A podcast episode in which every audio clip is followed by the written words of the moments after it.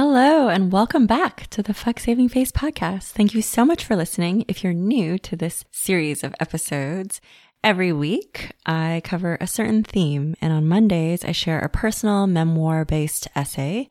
On Wednesdays, I interview an expert about that theme. And then on Fridays, I offer a mindfulness practice to tie it all together. So this week's theme is about shame and guilt when it comes to two very interesting topics. So one of them is money, and that's something that I plan to cover quite a lot in future episodes. It's a topic that's near and dear to my heart because I grew up in an immigrant family with a lot of debt. And then that debt caused a lot of insecurity and this feeling of not ever being able to feel very safe in the home. I don't think a lot of immigrant parents have the luxury of exploring mental health and healthy forms of communication. And so that just continues to create potential generational trauma. So those are one of the things that I really hope that the series of podcast episodes helps us to kind of break that cycle and that it's always been really fascinating to me that you, where you are right now in your lineage of everyone that's come before you, you have the power to stop and change and shift the direction of that trajectory moving forward.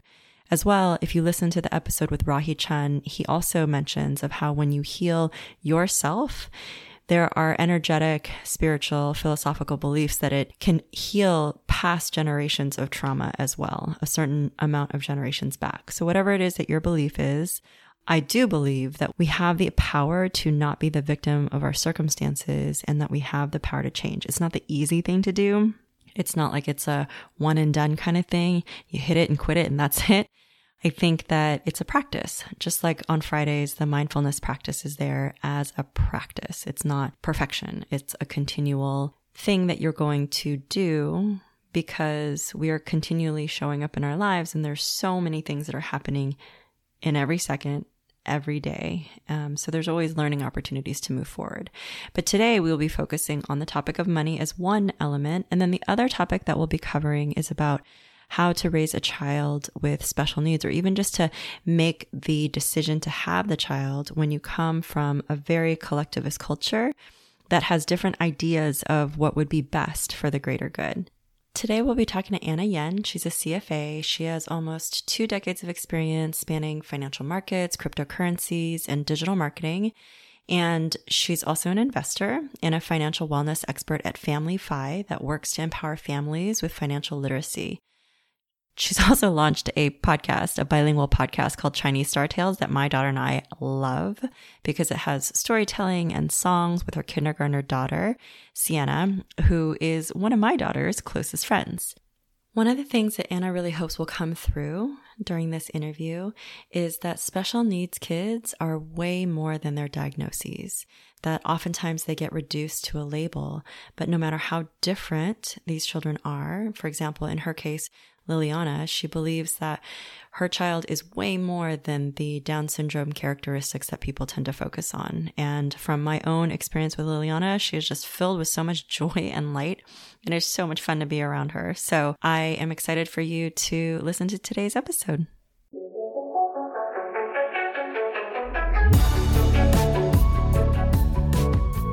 Welcome to the Fuck Saving Face podcast. I'm your host, Judy Tsui, and together we'll explore mental and emotional health for Asian Americans, especially breaking through any taboo topics. Life may not always be pretty, but it is indeed beautiful. Let's make your story beautiful today. Alrighty, welcome back to the Fuck Saving Face podcast, where we explore all topics that are taboo and really redefine what it means to be Asian in America today. So I have Anna Yen Kim today with me here, and she's a financial wellness expert, a solopreneur, an investor. We're going to talk about shame today as it appears in two different ways, which is in money and then also in parenting. So it's going to be a jam packed conversation. I'll just share that I met Anna when we were both living in Taiwan we happened to be living up in the mountains in Beitou in this really gorgeous, like high rise building. And the building was so empty. There were two giant high rises of like over 20 something floors. And it was so empty that at night, you know, when all the lights were on, you could see that like maybe five families lived total in the whole complex. Total and it, ghost town. Yeah, total ghost town.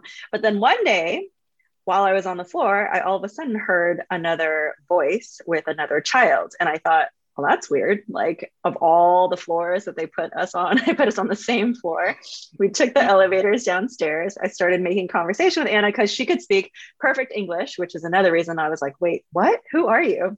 And then we found out that we both have girls who are the same age. And she was saying that she was taking the bus down to take her daughter to school. And I'm like, wait, I'm taking the bus down to take my daughter to school. Mm-hmm. and we found out that our girls were in the same school at the same class. They were in a Montessori school. So, needless to say, we became fast friends. And then Anna ended up moving back to California a couple of months before we moved back to California, which was such a wonderful coincidence. So our girls have continued to be friends with each other, which is awesome. But it's a long winded introduction to how I know Anna. Mm-hmm. But I'm going to turn it over to Anna for you to talk a bit about your expertise when it comes to money and parenting and you know all that you've created thus far.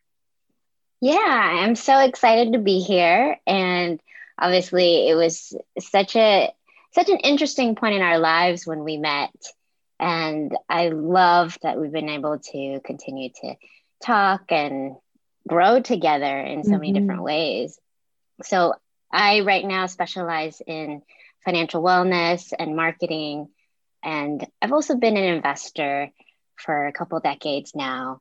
First, beginning on trading floors at JP Morgan and UBS. And over the years, I've worn a lot of different hats. I've worked at a hedge fund in wealth management, in crypto, but it was really only in the last few years that I started crafting a lifestyle of my own. And it's something that you've gotten to see firsthand also. Mm-hmm. It means that I do a little bit of money coaching, I run a finance focused copywriting business, and a few other web based businesses. And I started a Chinese English bilingual podcast called Chinese Star Tales so it's fabulous for anybody who has a little one. Our daughters are six, and it's such a fantastic way.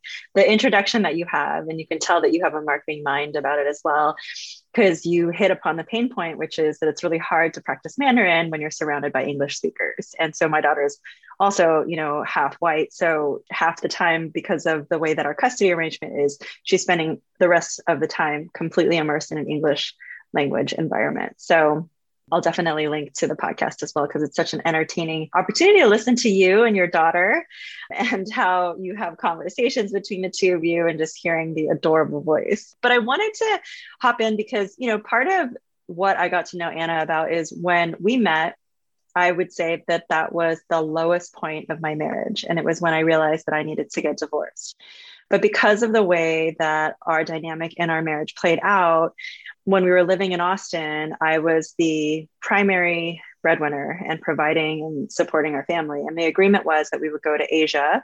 The living expenses would be cheaper. It would give us an opportunity for our daughter to practice Mandarin. And then my husband at the time would be the one who'd be the primary breadwinner. Well, when things went south, you know, he basically did not want to pursue that arrangement anymore. And so I was mm-hmm. left in a completely terrifying position where I, you know, had entrusted, I think, like so many people believe when they get into a relationship that you're going to be in it, you're going to support each other. Um, and I had never been taught growing up to provide for myself to even value or honor my own worth to know um, i pulled out so much money during the course of our marriage from my retirement savings to pay off the debt that i was not the only one responsible for accruing. So i turned to anna to help me rebuild in a lot of ways. And you know the shame and the stigma that was there was so immense because i had earned a lot of money in my life. I knew how to do that. And because of the debt that my family was constantly in growing up, I never wanted to be in that place. And then I found myself, you know, because of life circumstances. I recently had a friend say she used to coach nonprofit like seminars and whatnot. And she would always say, like, you're just one life moment, one bad decision away from like everything potentially, you know, being beyond your control and how can you prepare yourself for that so i wanted to like start diving into this topic of shame when it comes to money and what you've mm-hmm. experienced with it Mm-hmm.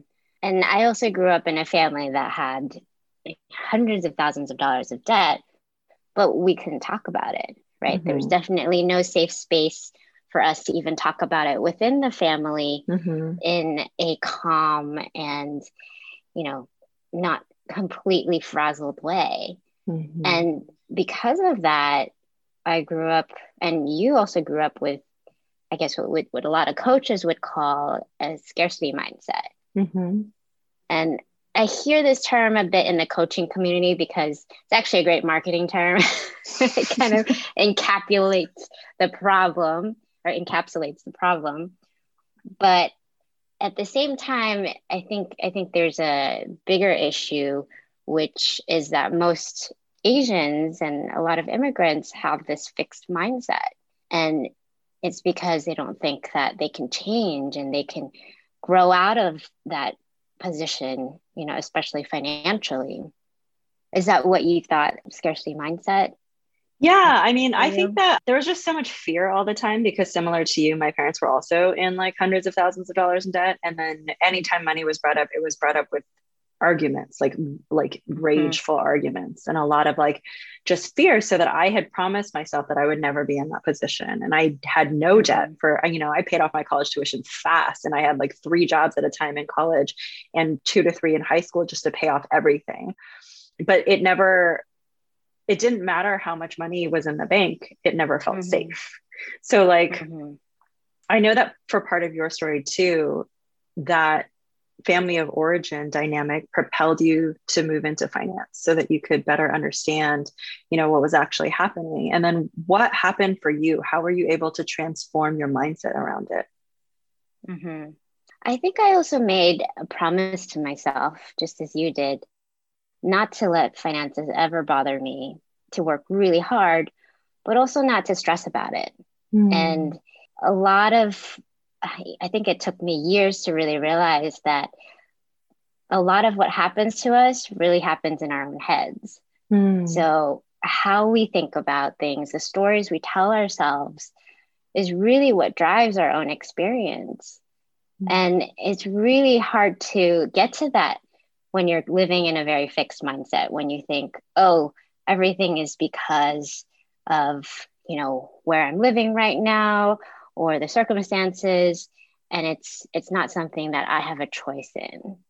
And when I was growing up, my father was actually fighting mental illness and you know, it was a very scary thing to go through, but he really perpetuated this idea of of everything being fixed and you know his inability to come out of his mental illness despite i mean obviously he didn't have the most support right and mm-hmm. he did not want to go for help which is mm-hmm. very common especially mm-hmm. with asian men mm-hmm. um, you know you, you can't be vulnerable there's so much shame if you're not able mm-hmm. to provide for your family to be able to you know be functional that's just something they can't talk about.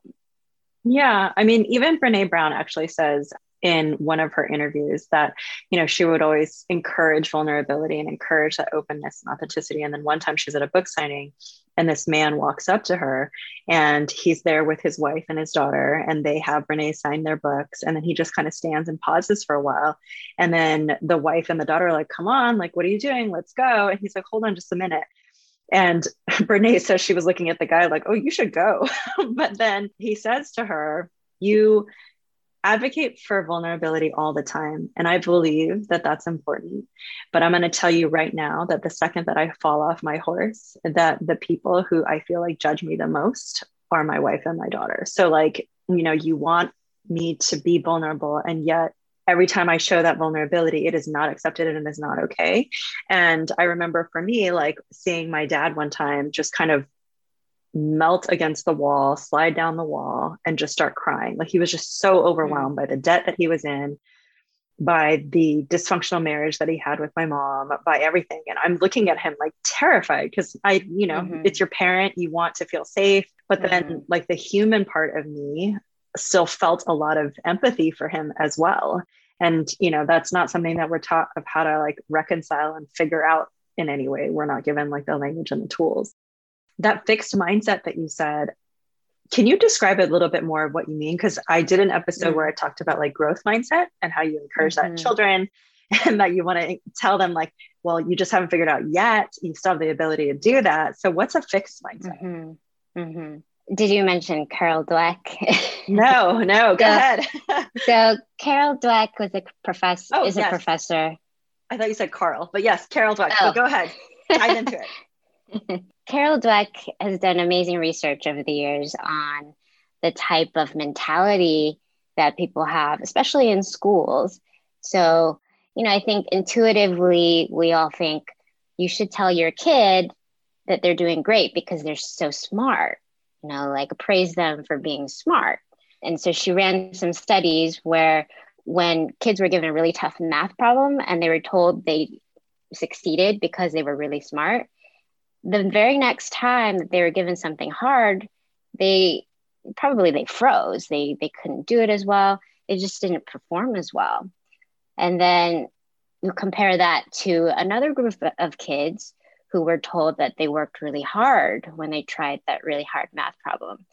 And they decided that they could grow and they could change and become smarter just by applying hard work. So the fixed mindset refers to essentially being afraid of taking more risks because you've been told that this is who you are, this is your identity, you're smart, so don't disappoint. And that applies obviously a lot to our childhood where high expectations, you know, maybe people start off really well and get running out of the gates with really high grades in school and you know get A pluses and everything and then they hit maybe high school or even college and basically hit a wall where it's very difficult to keep performing at a certain level you know maybe mm-hmm. you can start talking before everyone else or doing a lot of math problems before everyone else but it doesn't really translate to success you know in, in kind of the the traditional ways of thinking of success of of maybe potentially making a lot of money and getting a great job in leadership positions. So I think with fixed mindsets, it becomes really hard to start taking those risks that will get you to the next level. Hmm. So when it comes to like the shame and the stigma around money, how did you transform it? And how would you recommend that someone else who might be experiencing the same thing shift their mindset around it and redefine what money or success or wealth actually means. Mm. And that's kind of the million dollar question for a lot of people. I think when we're growing up in the US, we're told that we can be anything, right? You can be anything that you want to be. And I think that should be switched around a little bit to you could be anything that you expect to be. So I may want to be a pop star, but I don't expect to be a pop star because I well, we never got to go to karaoke while we were in Taiwan. Still a childhood dream of mine. but we set our own glass ceiling and it's it's not a function necessarily of how hard we work, right? We can be on the same treadmill all of our lives and you know still be trying to achieve that level of monetary success that we we've told ourselves that we need to. So for me i really dealt with our our family shame by first of all being very upfront about it. I think I, i'm fairly open with my friends i guess mostly with my friends with my therapist obviously. It's a lot easier. But those are the places to start right? Those baby steps of being able to talk about your struggles and then really trying to figure out where you want to go from there because mm-hmm. you do have to tell yourself that you have a choice and when you're in the depths of it it's really hard to see it that way it's like mm-hmm. what do you mean i just feel like i have nowhere to go mm-hmm. nowhere to look and that's really when trying to seek that support becomes so important Mm-hmm. And if you don't have a good network, you know, the ability to talk to a therapist, it becomes really, really difficult. So it takes time. It's not an overnight fix. you're not going to be able to wake up and suddenly have this clarity unless you're really doing the work where you know say listening to your podcast and doing the mm-hmm. meditations and actually maybe writing it out in your journal working through all of that in your head to see where all the pieces come together. I, I think that's part of the recipe for for figuring out how to deal with all of that. Hmm. well so once we kind of illuminate what's happening and remove the shame because shame thrives when we don't talk about it and when we hide it then what happens next after that? Is it like i feel like part of it is kind of just being more informed that knowledge is information. I think finance I, it's been really interesting to just start learning more about how you know the money system was created. I know you mentioned like crypto and all of that kind of stuff and all of the mm-hmm. news that's around that. But you know when it comes to really feeling empowered i think also a lot of the times when it comes to finances like there's a number we're trying to get to or a goal but we're not really looking at why we want that and what that money is going to serve us to do mm-hmm. how have you been able to kind of like reflect that for your clients of really having a healthier relationship with money? Mm-hmm. I think a lot of it seems to go back to everybody's childhood. And mm. once we become adults, we tend to bury things mm. that we mm-hmm. think we've already dealt with. And, you know, and this is not the case for everybody, but a lot of the the issues I see have to do with an inability to take on more risk. Mm. And I think from a young age, we're taught that you have to get straight A's. You're you're not going to, you know, there's a very linear path to succeeding and to getting that great job. But I think human brains in general have a really difficult time understanding exponential growth. Mm. And that's what we're working on every day if you do something a few minutes a day where, where you try to change your mindset because it compounds if you spend the time. Mm-hmm. So actually within finance, a very popular concept to talk about is is compounding, mm. which if you just look at the math, I mean the basic concept is you put a thousand dollars in the bank and say it earns five percent interest every year and, you know, the first year, maybe that's only $50. But over time, especially if you're looking at 10, 20, 30 years, that amount of interest that is earned upon your interest. So it's like your money's having babies and having more and more babies. That's actually what drives the the wealth effect.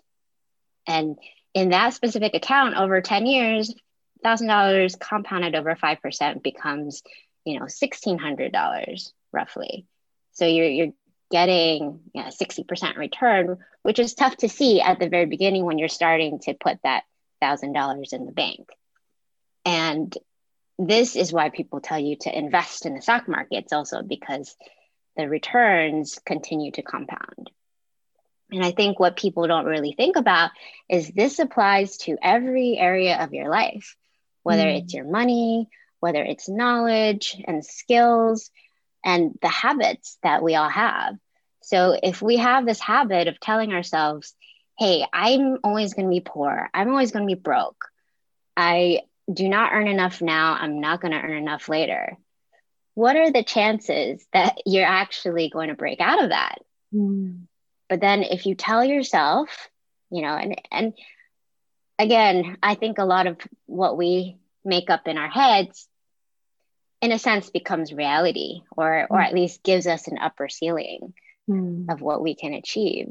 And if we tell ourselves, "Hey, maybe I'm not so great about taking risks, and you know, maybe I don't want to quit my job today and work on something that's more fulfilling, but if I do this little thing, a few minutes a day, an hour a day, those skills and that desire uh, and that energy just begins to compound Mm. I there's a Netflix series right now. It's all about money, and one of them there's like a professor from UCLA, and he talks about how like he never thought he was going to get into talking about money or retirement or like you know any of that. But he's like, it's because our brains can't perceive that you know our future self is going to need mm-hmm. us. Like we we're living in instant gratification mode, and you know everything about our culture is designed for that. So he's like how can i help people understand that you want to support that future self and so he started doing you know age imaging so that you could see yourself as an older person and once the once mm. the subject was able to see themselves as an older person they suddenly felt a connection with that and then that helped them understand like oh yeah that is my future self that's going to need me to like make healthy choices now and you know i like mm. what you said about like being able to just it's a few minutes a day it's a, a, little bit of learning here and there and it's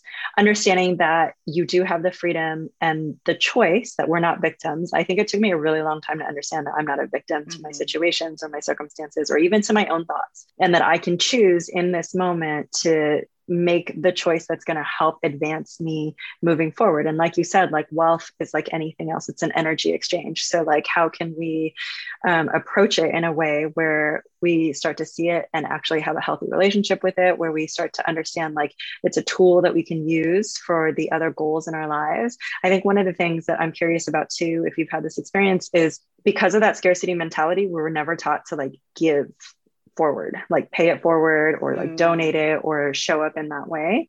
Or even to have the luxury of thinking about like leaving a legacy behind or leaving anything. So I think as we move forward, is there anything that you would, you know, encourage about insights about money that we might not have thought about, like other than the tactical, like here are some courses you can take to learn more about index mm-hmm. funds. Is there something that you found mm-hmm. that has been really helpful um, in reframing that relationship with money? Well, the funny thing is that when I first think of the word scarcity, I think of it as a positive thing because as as an investor, mm. and the assumption obviously is that you're looking at something that's valuable. Mm-hmm. So as an investor, something that's scarce might actually be something extremely valuable, mm. like your time. And I think actually quite rationally, a lot of Asian parents want their kids to go into something very stable, like, say, stereotypically being a doctor or a lawyer. And those are all professions that you that are great. I, I definitely don't want to knock that. but you're also trading your time for money. You know, you have to see a patient in person. You, you you're literally billing hours when you're a lawyer. And trying to expand beyond that trade between time versus uh, time for money and um, you know the mentality that you don't have to be the bottleneck for for wealth. And wealth can pertain to making the money or just having the time and energy to live your life. I think it's something that is not really preached in the immigrant community. And I mentioned that it's very rational for parents because you don't want your kid living with you, you know, in 20 years after they graduate. So it's actually fairly risk averse for both you and your child for them to go into something that's a bit more stable.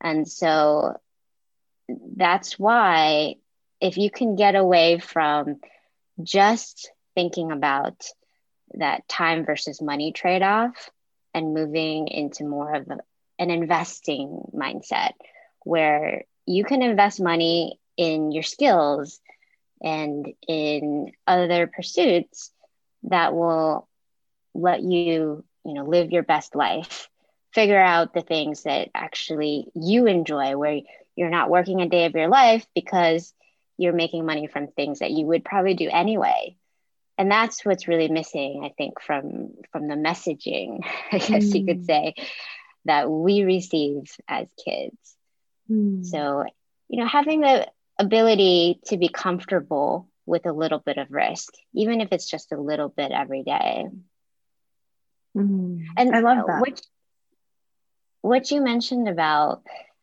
not really maybe discussing giving and, and the legacy, I think that really, really strikes a chord with me also. When I was in high school, we were struggling with debt, and my father actually had had cancer. So mm. he was terminally ill, and actually this extended into my my college years and after.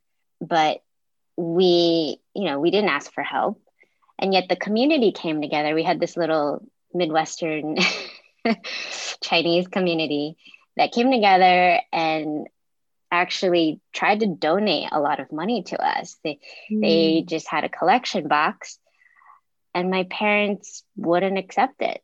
They mm. they took at the time, you know, there were all these checks inside and they took the checks and said that they would they would thank everybody in their hearts mm. for those checks but not cash them Mm. So a lot of shame in in just receiving, mm. um, and we obviously needed it at the time, but you know I don't even think anybody knew that we didn't cash those checks. Mm. How many people check their bank statements to see if see if the transaction's cleared?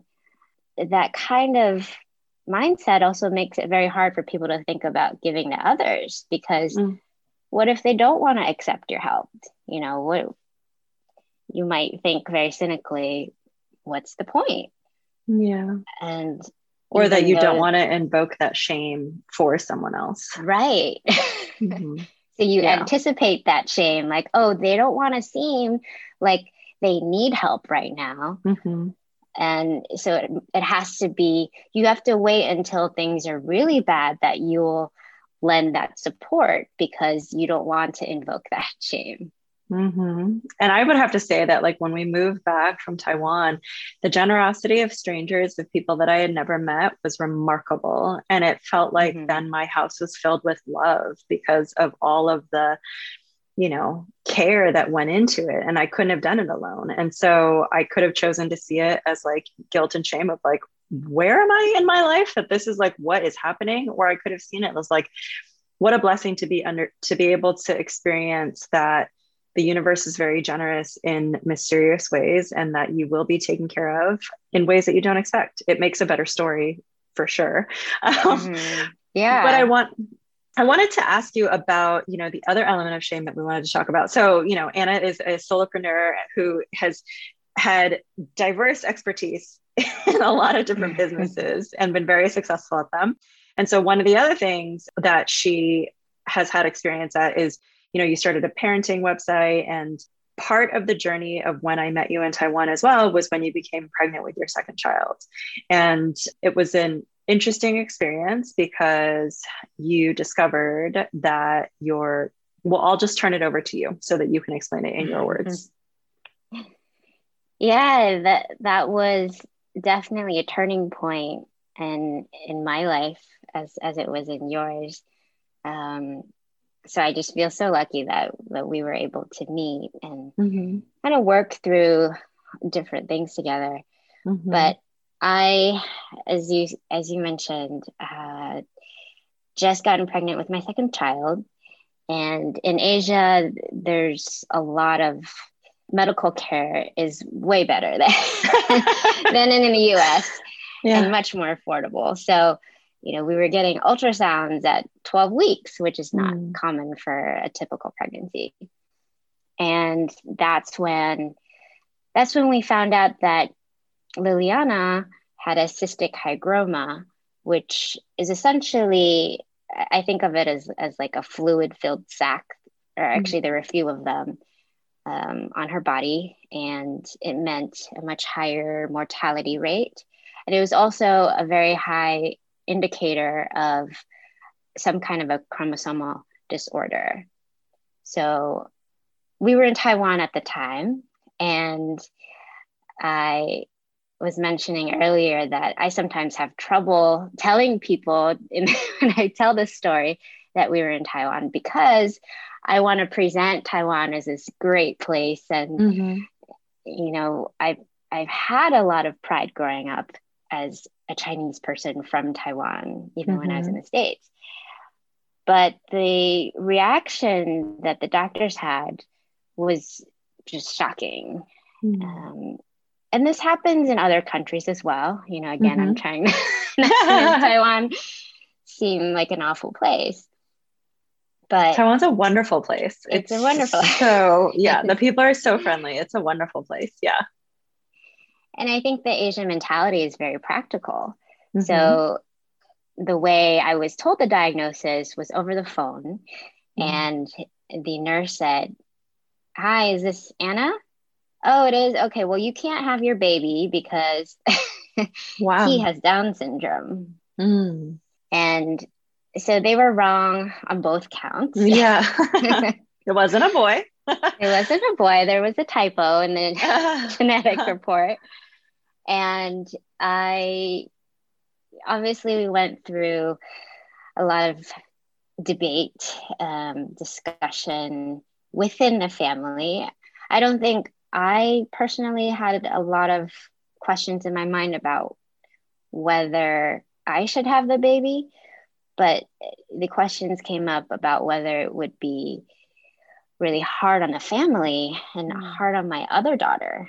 Mm. You know, I, I think that was what hit me in the gut the most and this is something family members told us too. They mm-hmm. said, well, you know, think about your oldest daughter. Mm-hmm. What is that going to do to her? Mm-hmm.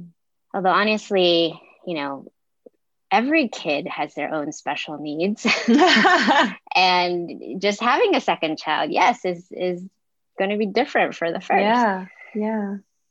So it's all about how you frame it. And mm-hmm we had to work through some of that pressure, some of that quote unquote medical advice to mm. to terminate the pregnancy.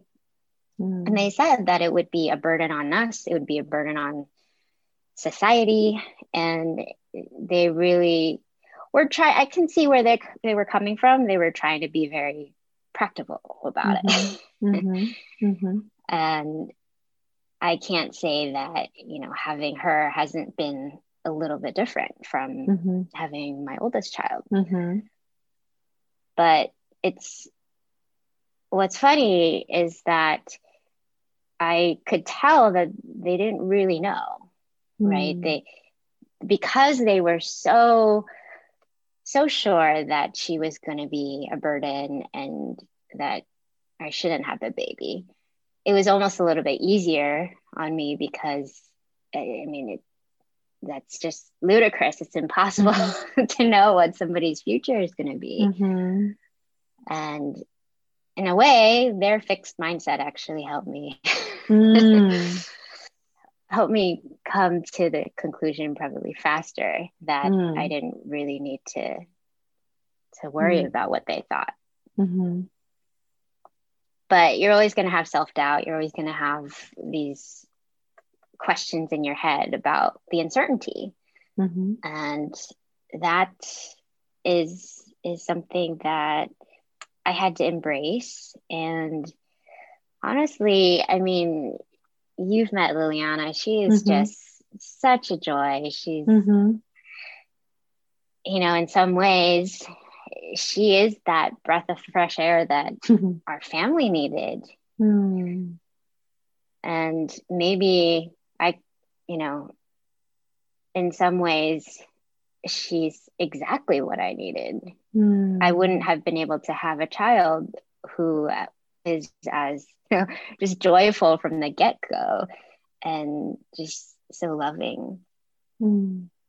Yeah, and, before we got onto this conversation, you were saying sorry to interrupt. Before we got on, you were just mm-hmm. saying like you were waking up every two hours and you're like, that's totally fine. She's so cute. It's all good. It's totally fine. um, and I just love hearing that. It's such a wonderful, I mean, I love hearing that for anybody just when there's anything that like brings joy.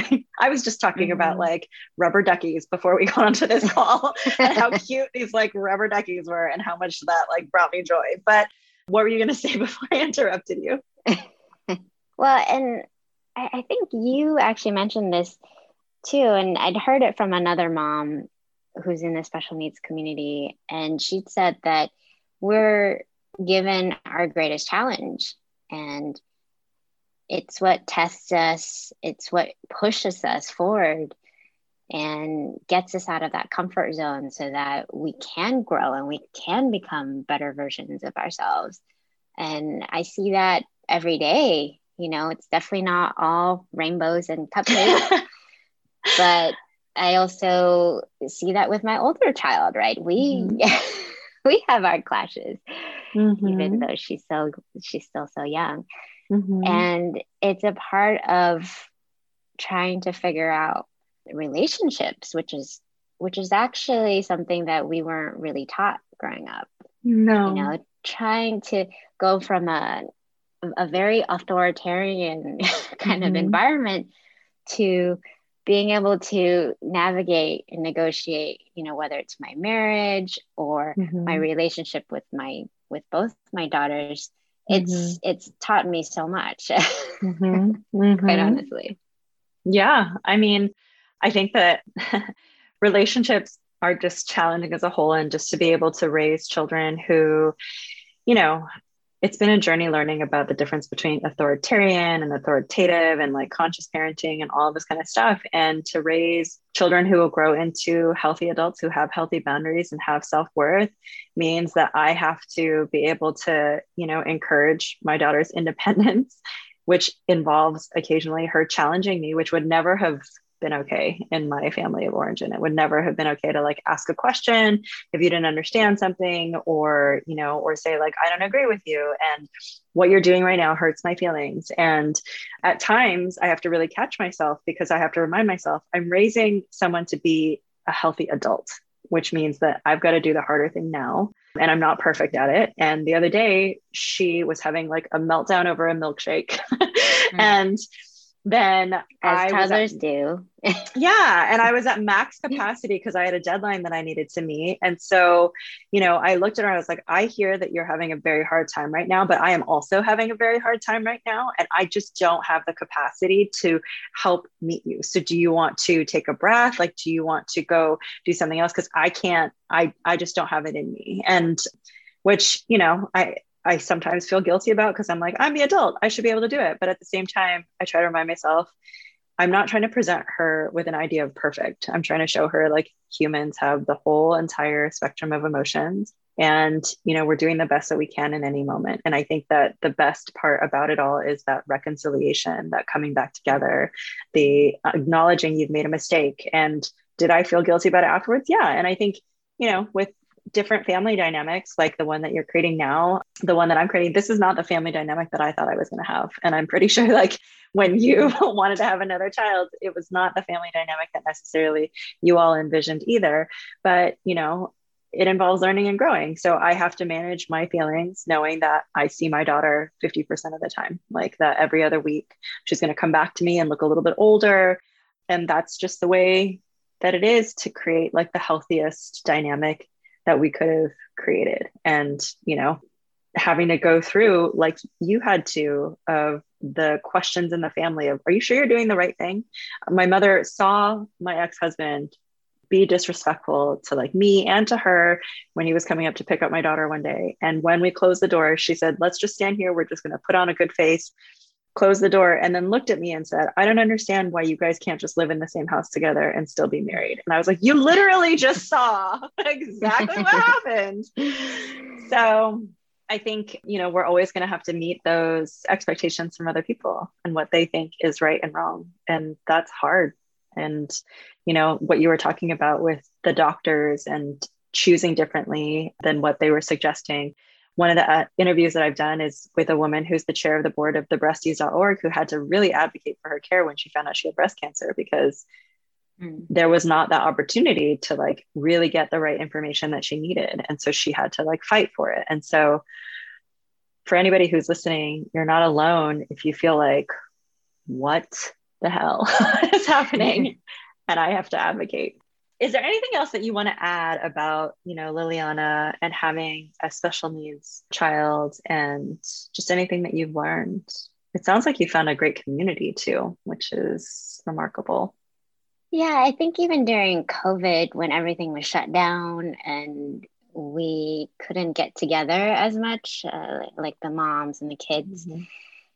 It was it was actually better that I had a special needs community to to talk with and mm-hmm. at least have that support.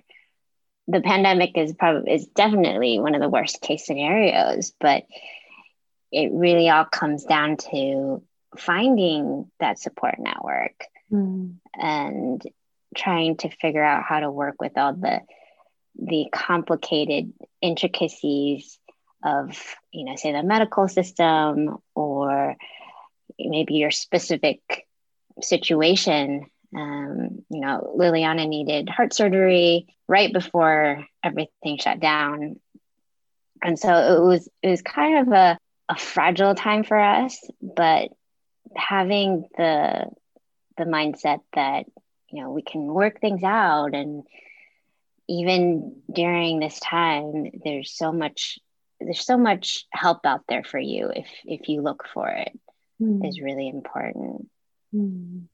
yeah i was just thinking when we're talking about parenting there's this great comic where a mom is is talking to her daughter and she says honey when you grow up, I want you to be assertive, independent, strong willed.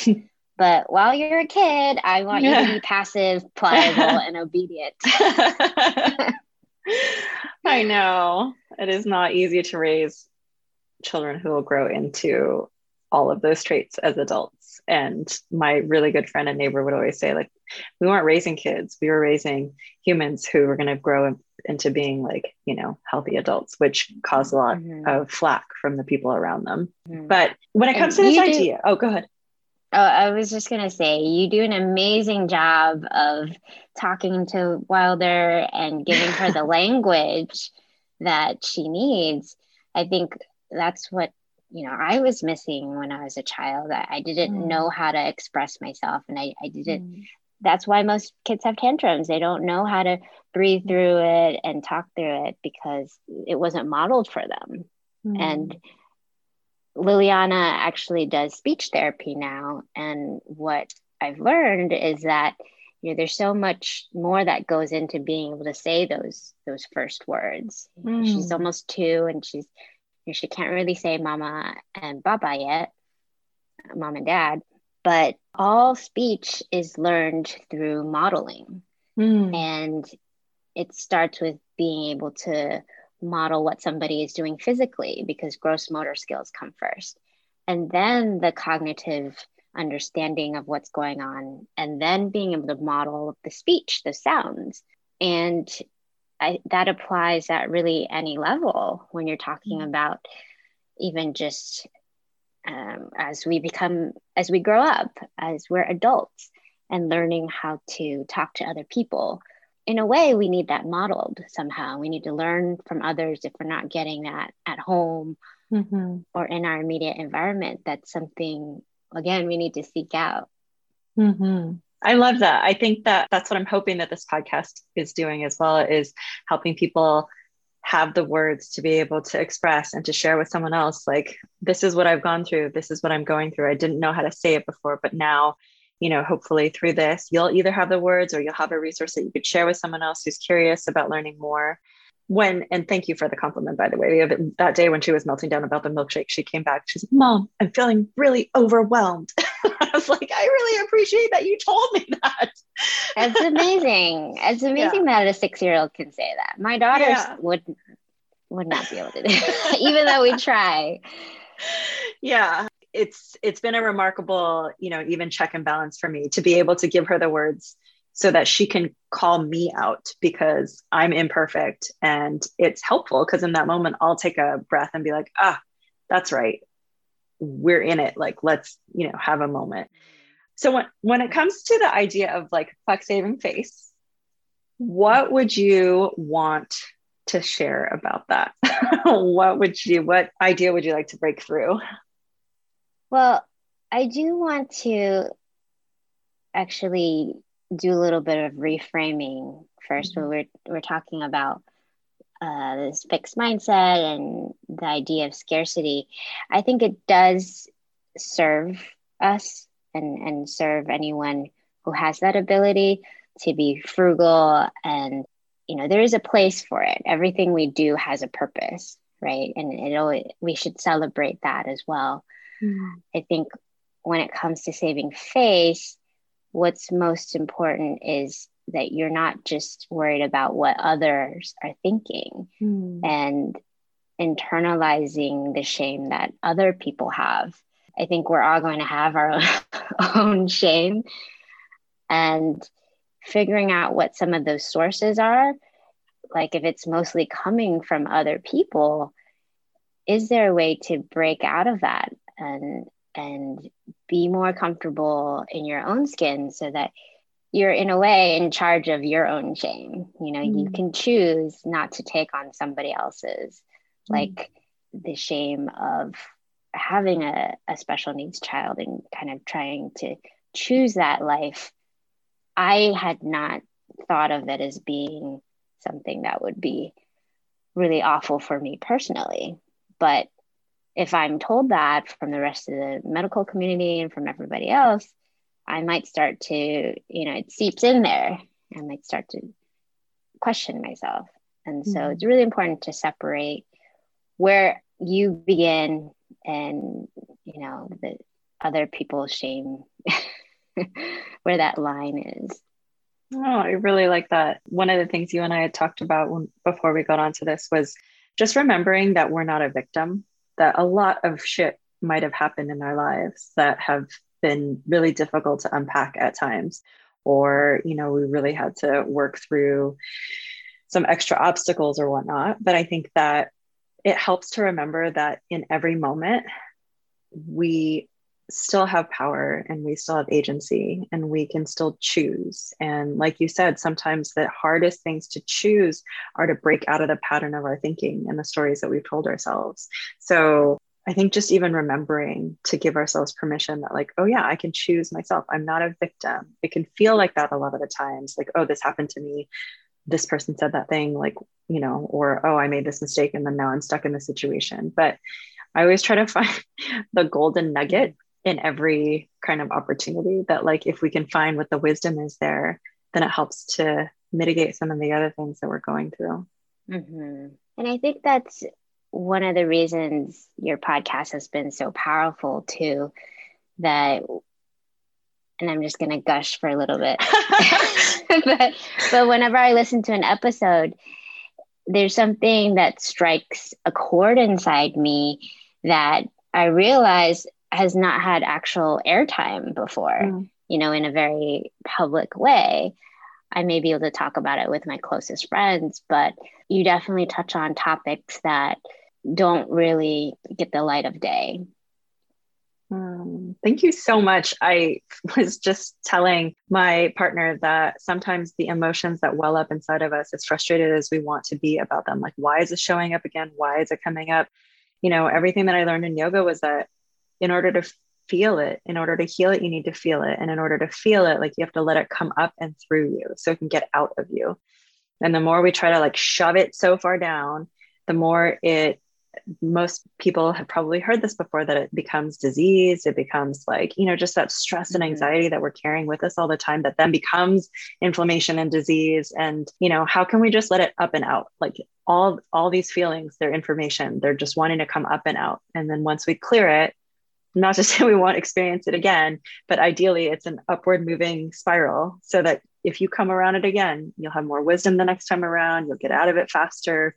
You know, like it's all a journey into a mastery of self. And so, thank you so much for saying that. I just had a listener yeah. tell me recently that they're obsessed with the stories. They feel like they're journal entries and that they're like peering into like, mm-hmm. you know, mm-hmm. a little little secret book, but I appreciate it. Thank you so much for your time. So, if people want to follow up with you, where can they find more information? So I'm on I'm online in a couple places. I'm at familyfi.life, and that's my main personal finance money coaching site. And you can, yeah, I think that would be the main spot. Yeah. Um, so for anybody who wants to follow up, with Anna, please do go visit her. She one of the things that I loved about talking to her and working with her is that that whole like fear and guilt and shame that I felt about talking about money with someone at one of the lowest points of my life, I was able to do with Anna because she helped me feel so safe about it. Like there was no judgment that was coming from her. And I really appreciate that when it comes to bigger topics, that you can talk to somebody who creates that sense of you know acceptance and safety and then just helps you slowly navigate out of it. So wherever you are i think anna will be a great resource. So thank you so thank much for you. your time. Oh and we also have a site for our podcast chinesestartales.com oh, yes. and it's actually a podcast that english speakers can listen to also with their kids because I'm trying to bring stories with empowering themes. Mm-hmm. And there might be a little bit of Chinese vocab popped in there, but I think that most kids would enjoy the stories. It's wonderful because you get to hear Sienna's voice and you get to mm-hmm. hear her mm-hmm. tell the tale with her mom. And Anna's mom was also a Chinese language teacher. So mm-hmm. that's all infused there as well. So thank you so much for your time today. Thank you. I hope you enjoyed today's episode. I look forward to connecting with you on Friday. And as I've been mentioning lately, if there's a topic that's near and dear to your heart that you'd really like me to cover, I would love to hear about it. Perhaps there's something that I didn't know about is something very interesting to you that you wish that more people would explore under this idea of fuck saving face and breaking through taboos and really exploring conversations that aren't often had. Email me at hello at fucksavingface. That's fuck without the U and share with me your thoughts. I would love to hear from you. See you on Friday. Thank you so much for listening to today's episode. If you liked what you heard and know someone in your life who might also benefit from hearing this episode, please feel free to share it with them. Also, if you'd like to support our show, you can make a one time donation at fucksavingface.com or you can make a recurring donation at patreon.com forward slash fucksavingface. That's fuck without the U. Subscribe today to stay tuned for all future episodes.